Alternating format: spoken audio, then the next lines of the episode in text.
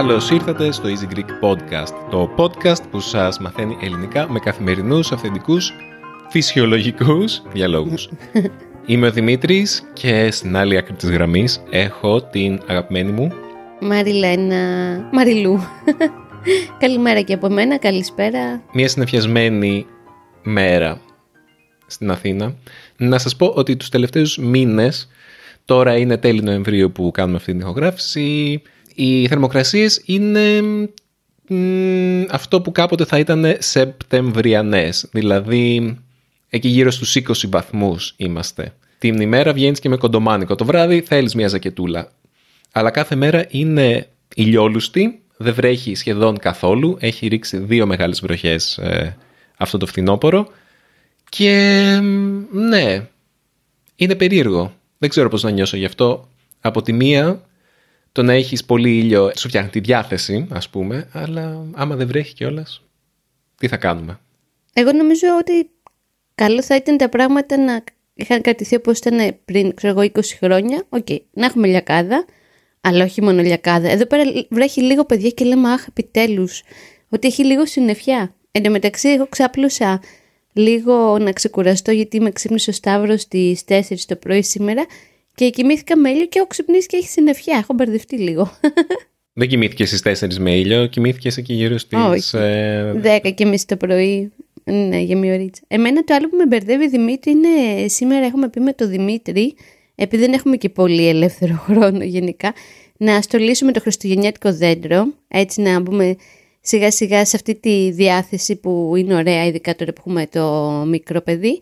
Και είναι περίεργο, θα στολίσουμε δέντρο και θα έχει έξω ήλιο. Αυτό λίγο με μπερδεύει, να σου πω την αλήθεια. δεν είναι σίγουρο, Εντάξει. άμα συνεχίσει όπως το πάει τώρα θα έχει συννεφιά. Οκ. Μακάρι.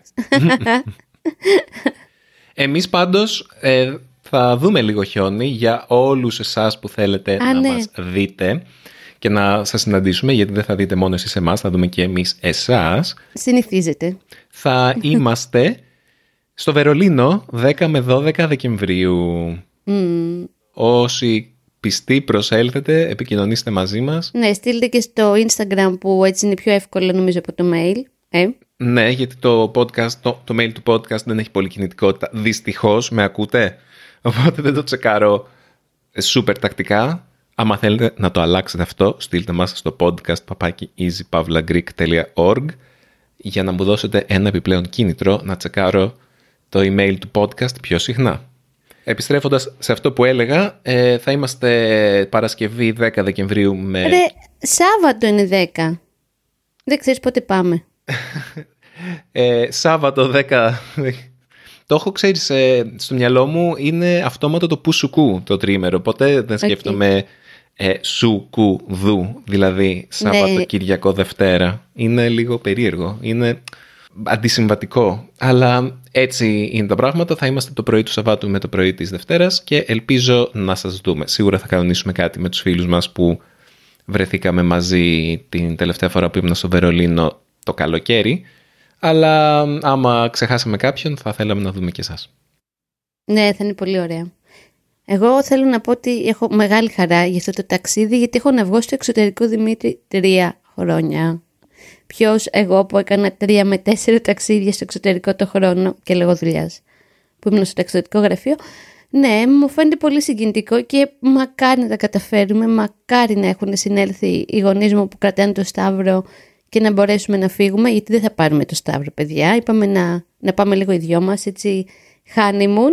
Το Σταύρο θα τον πάρουμε σε άλλα, στα επόμενα δύο ταξίδια που έχουμε φτιάξει. Ε, Και μακάρι να είναι τόσο χιονισμένο το Βερολίνο όσο λένε τα προγνωστικά.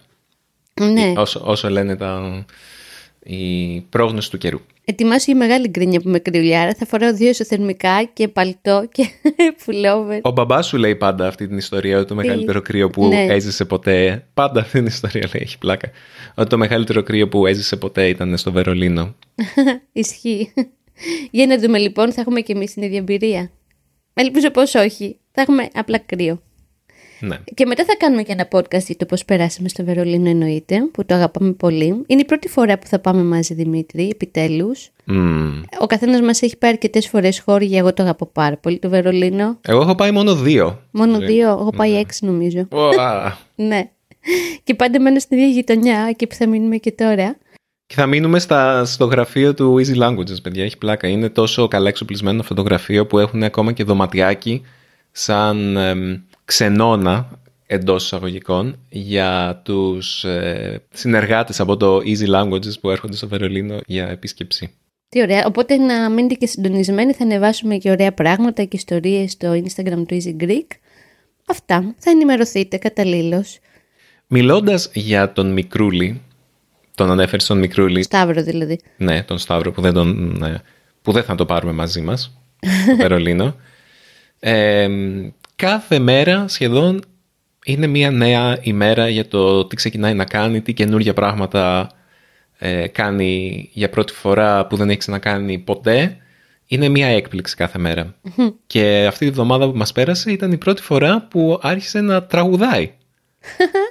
και μάλιστα το Στα καινούργιο αγγλικά. Ναι. στα αγγλικά. Το τραγούδι που είναι το πρώτο τραγούδι που άρχισε να τραγουδάει είναι το Hey Jude Μμμ, των Beatles. OK. Ξανά και ξανά θα το βάλουμε εδώ, θα βάλω ένα απόσπασμα. Mak itu. Mak itu. Mak itu. Mama. Mak itu. Mama. Όπως ακούτε εδώ, ο Μικρούλης λέει Hey do, hey do. Αυτό είναι το Hey Jude. Και μετά όταν ε, το βάζουμε, από την αρχή δεν του αρέσει, θέλει να ακούσει το σημείο που κάνουν να, να, να, να, να, να, να. και, και λέει μαμά, να, να, να. και άμα δεν του το βάλεις, άμα δεν το περάσεις στο σημείο που αρχίζει το να, να, να, λέει επιμένει να, να, να, μαμά, να, να, να. Ε, Βαριέται, δεν θέλει να ακούσει όλο το κομμάτι, θέλει να ακούσει μόνο αυτό που είναι το να να να να. Αυτό μας δίνει με του Δημήτρη έτσι μια αφορμή και ένα πάτημα να μιλήσουμε για κάτι που δεν είναι πολύ ελληνικό. Βέβαια δεν μιλάμε μόνο για ελληνικά πράγματα στο podcast, όπως έχετε καταλάβει. Θέλουμε να σας μιλήσουμε για τους Beatles. Νομίζω τους ξέρετε, έτσι δεν είναι. Δεν Υπάρχει άραγε κάποιος Δημήτρη που θα μας ακούσει και να μην τους γνωρίζει; Αυτό είναι πάρα πολύ ωραία ιδέα για επεισόδιο δρόμου. Το έχω σκεφτεί και δεν έχω προλάβει να σου το πω ότι θέλω να, να βγούμε να ρωτάμε τον κόσμο. Ξέρετε, τους Beatles. Αυτό. Ειδικά κάτι πιτσιρίκια. Πείτε μας ένα τραγούδι των Beatles. Ή, Ναι. ναι, αυτό. Ή πείτε μας ε, πόσα τραγούδια των Beatles γνωρίζετε. Ναι, θα ήταν ωραίο.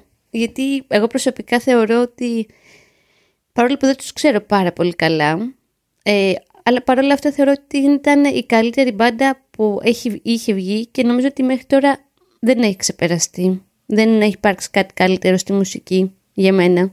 Εσύ τι πιστεύεις; Μμμ. Δεν είναι απλά ότι ήταν καταπληκτική μουσική. Έχει πάρα πολλά στοιχεία η ιστορία των Beatles που την κάνουν ε, αυτή την μπάντα την πιο σημαντική, Σπουδαία. επιδραστική, καταπληκτική, ενδιαφέρουσα. Δεν ξέρω, είναι... μ, Σκεφτόμουν ότι υπάρχουν άνθρωποι εκεί έξω που αυτοποκαλούνται Beatles scholars, δηλαδή μελετητές ναι, κάπως. Δηλαδή έχουν την, ε, γνωρίζουν καλά την ιστορία των Beatles. Μπορούν να σου πούνε, ξέρω εγώ, τι συνέβη στην ιστορία των Beatles το 1961, ξέρω εγώ πότε.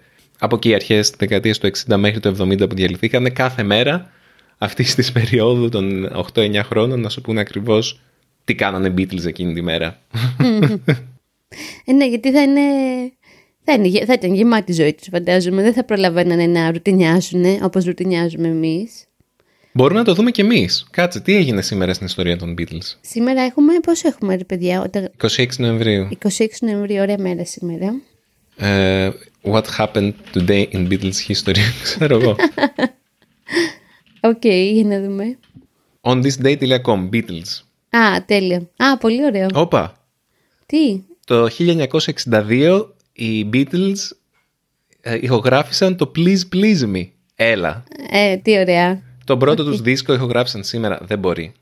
Α, παιδιά, φανταστικό. Δεν το ξέραμε αυτό, δεν είναι στημένο. Ναι. Δεν το ξέραμε.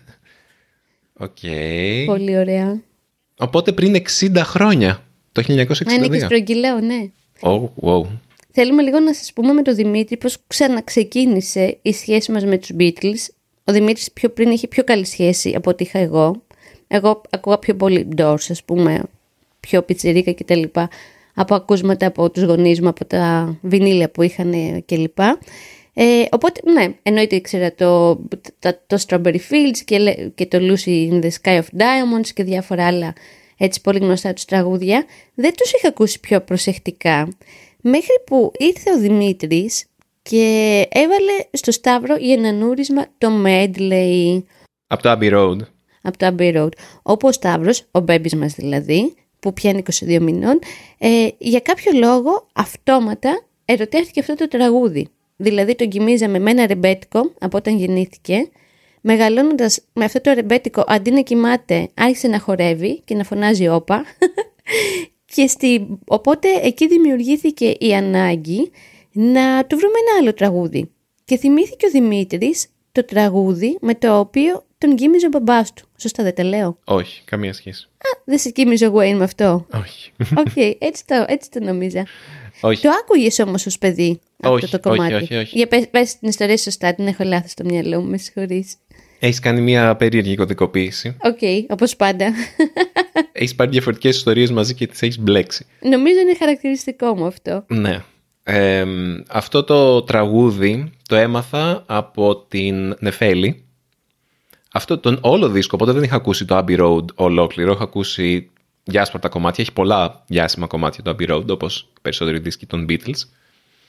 Αλλά μ, εκείνη τη μέρα μας έβαλε το Abbey Road ενώ κάναμε yoga και μου είχε αρέσει πάρα πολύ η ιδέα.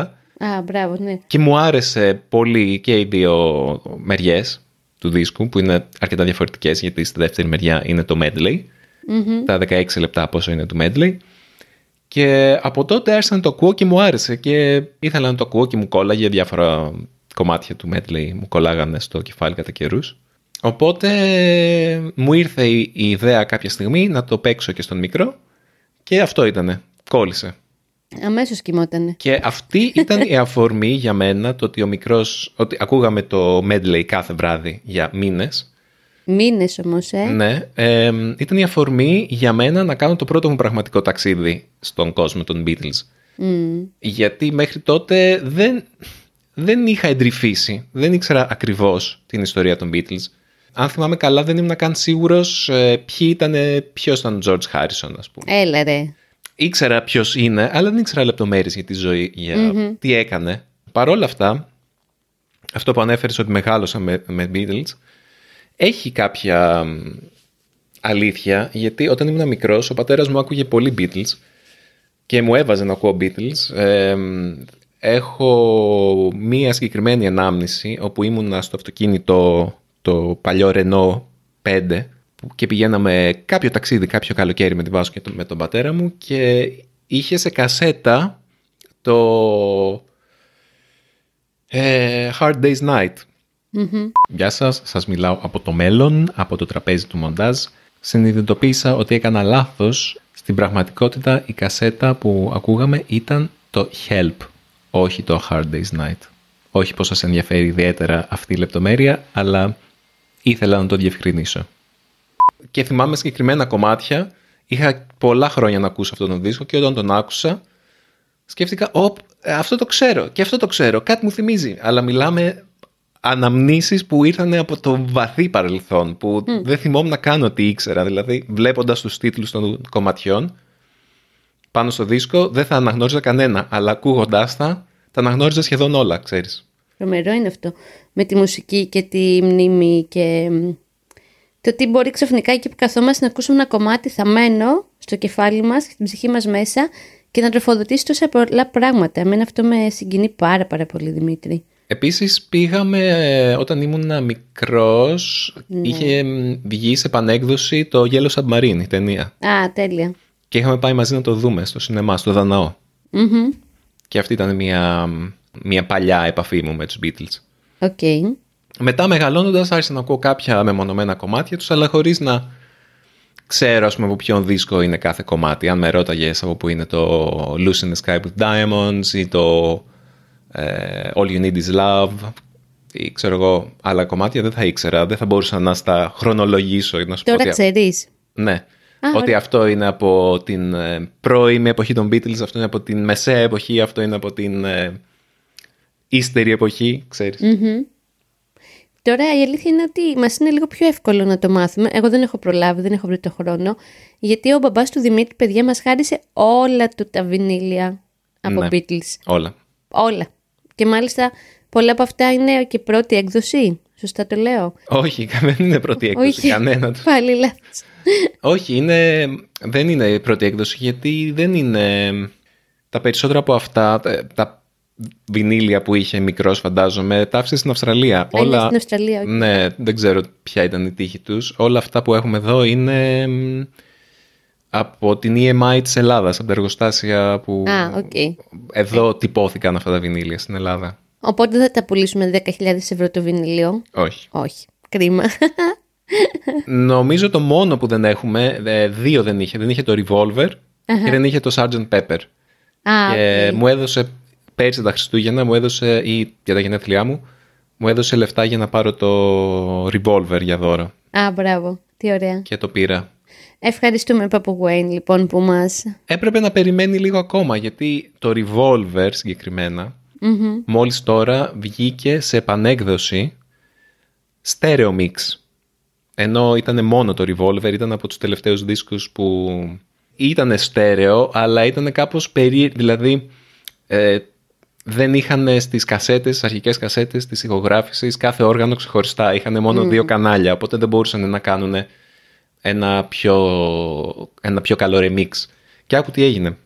Θυμάσαι αυτή την ταινία, το Get Back, που βγήκε πέρσι; Μ, Ναι, αυτό που έβλεπες. Ναι, Το αυτή, Netflix. Ναι, αυτή είναι ουσιαστικά μία, ένα ντοκιμαντέρ για τα γυρίσματα ενός ντοκιμαντέρ που βγήκε στα, κατά, τα- κατά την ηχογράφηση του Let It Be, του τελευταίου δίσκου που βγήκε τέλος πάντων, ήταν στο, στα τελειώματα οι Beatles εκείνη την εποχή και είχε βγει ένα ντοκιμαντέρ που έδειχνε πώς τσακωνόντουσαν και την κακή ενέργεια που υπήρχε μεταξύ τους και πώς τελικά αυτό οδήγησε στο να διαλυθούν.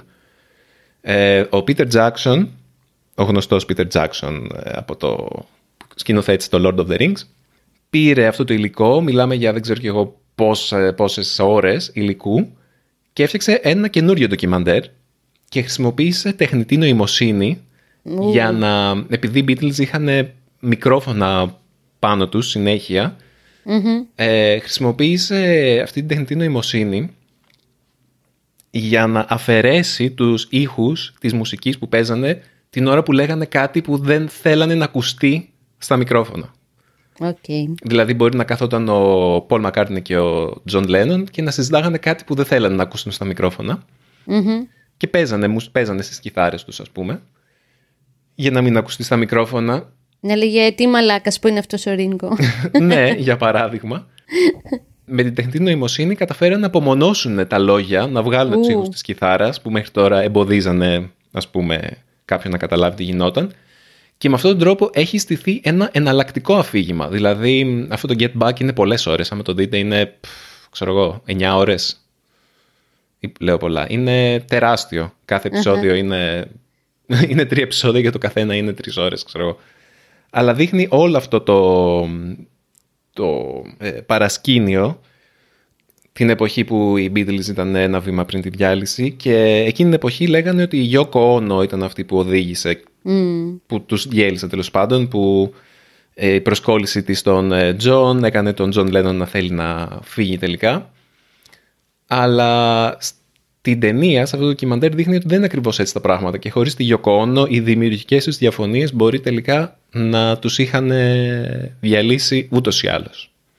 Ω, και το φορτώθηκε όλο η Yoko Ono, ε. Ναι. Οκ. Α, και τε- ξεκίνησα από το Revolver για να το κλείσω. Α, ναι, μπράβο. Και τελικά, ε, ένα άρθρο το οποίο θα το βάλω σε σημειώσεις εκπομπής, λέει ότι ο, ο Peter Jackson με αυτή την ε, νέα τεχνολογία κατάφερε του, να κάνει τους ε, μ, παραγωγούς ήχου να πάρουν ε, αυτές τις παλιές κασέτες του Revolver και να απομονώσουν τα όργανα το ένα από το άλλο με τη χρήση αυτής της τεχνητής νοημοσύνης και τελικά να βγάλουν φέτος, βγήκε δεν ξέρω πότε, πριν κάποιες εβδομάδες, βγήκε μια επανέκδοση του Revolver, όπου είναι πραγματικά στέρεο και με πολύ καλύτερο και πολύ πιο ευκρινή ήχο. Ωραία. Οπότε τώρα θέλουν να κάνουν το ίδιο με όλους τους δίσκους των Beatles που ήταν μόνο ή είχαν έναν ψευτοστέρεο ήχο και αυτό δεν θα γινόταν χωρίς την τεχνητή νοημοσύνη. Οπότε μου φαίνεται πολύ ενδιαφέρον το ότι ακόμα και 60 χρόνια μετά ή 55 χρόνια μετά, 50 χρόνια μετά αυτή η μουσική παρά είναι, ε, συνεχίζει να είναι επίκαιρη και την βλέπουμε πλέον σαν ένα είδος, ε, σαν κάποιο είδος θρησκείας που ξέρεις παίρνουμε παλιά κομμάτια, ε, παλιά έγγραφα και τα περνάμε με ειδικούς αρωτές ή έχεις δει αυτές, αυτούς τους πίνακες του Λεωνάρντο Νταβίντσι ή άλλων ζωγράφων που ε, τους ε, σκανάρουν με, ειδι- με ειδικούς αρωτές και βλέπουν τι ήταν ζωγραφισμένο από πίσω. Το έχεις δει ποτέ αυτό; Ναι, ναι, ναι. Οπότε έχει περάσει, ξέρεις, ε, αναλύουμε αυτά τα έργα σαν έργα τέχνης πια που έχουν μπει τόσο βαθιά στον κανόνα της μουσικής. Μα είναι έργα τέχνης. Ναι, αλλά ξέρεις, τα βλέπουμε πλέον σαν θρησκευτικά αντικείμενα κατά κάποιον τρόπο. Και υπάρχουν μάλιστα κάποιοι άνθρωποι που πιστεύουν ότι οι Beatles ήταν προφήτες. Πώς φαίνεται αυτό; Οκ, προφήτες μα τι προφήτες, ε; τι προφήτες, άμα ήταν η θρησκεία των Beatles, άμα αυτό ήταν μια θρησκεία οι Beatles, τι θα πρέσβευε αυτή η θρησκεία; Το αναρωτιόμουν χτες αυτό. Μμμ, αυτό πρέπει να μου το έχεις πει από πριν να το σκεφτώ. Ε, τι θα πρέσβευε; Είχαν κάτι το... Δεν πώς να σου το πω, ρε παιδί μου. Τώρα, αχ, κόλλησε το μυαλό μου. Όχι ακριβώς το παγκόσμιο. Ότι υπήρχε μια ενότητα. Εμένα αυτό μου βγάζουν οι Beatles. Ναι, Όλοι ακριβώς. που τσακωνόντουσαν και σφαζόντουσαν στα παρασκήνια και τώρα θα ξεβρακωθούν λόγω της, της νοημοσύνης. Ε, θεωρώ ότι ήταν κάτι έτσι που αν, μπορείς να το οικειοποιη... μπορεί να το οικειοποιηθούν οι πάντες. Εγώ αυτό νιώθω με τους Beatles, ότι δεν ανήκει σε κανέναν, αλλά ανήκει σε όλους την ίδια στιγμή. Πολύ ωραία τα λέω. Ε, αυτή την αίσθηση μου δίνουν. Ουσιαστικά ήταν οι πρώτοι χίπιδες. Ναι, ουσιαστικοί χιπηδές. Ισχύει. Χωρίς τους Beatles δεν θα υπήρχε χιπισμός. Και μ, πφ, νομίζω ότι αυτό πρεσβεύουν και άμα μπορείς να μ, κάπως να αποστάξεις την φιλοσοφία των Beatles, αυτό είναι, η- αυτή η θρησκεία είναι όσα έχουμε συνδυάσει με δεκαετία του 60, τα οποία εγώ τα βρίσκω ακόμα και σήμερα πολύ όμορφα και κάπως έχουν ξεχαστεί, έχουν παρερμηνευθεί ή ο καιρός τα έχει κάνει να φαίνονται, ξέρω εγώ, δεδομένα. Η ίδια η μουσική των Beatles φαίνεται δεδομένη. Σε φάση, α, οι Beatles, ναι, α. Αλλά ακόμα και σήμερα αυτή η μουσική την, την ακούω και λέω, μα πώς είναι δυνατόν να είναι τόσο καλή. Δεν... Και μοντέρνα, δηλαδή. Ναι. Δεν, δηλαδή, αυτό που λες, 60 χρόνια τώρα ακούμε Beatles και δεν λέμε, όχ, παππούδες ρε παιδί μου, πώς ακού, ακούγες χθες Rainbow και μπήκα στο δωμάτιο και σου λέω πάλι δεινόσαυρους ακούς. Εκεί έπαιζε δεινοσαυρική κιθάρα. Άκουγες ρε παιδί μου ότι αυτό που δημιουργήθηκε πολλά χρόνια πριν και για μένα τουλάχιστον είναι ξεπερασμένο. Με τους Beatles δεν το νιώθω ποτέ αυτό.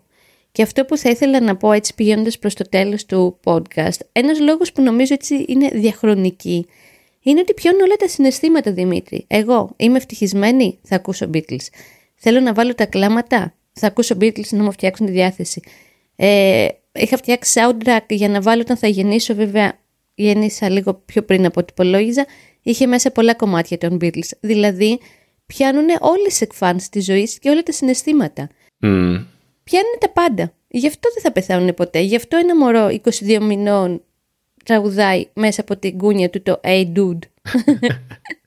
ναι, γιατί δεν μπορεί να πει το Jude. Α, τώρα που Και- πες το Hey Dude, Ναι. Να- Πες και αυτήν την ιστορία για κλείσιμο.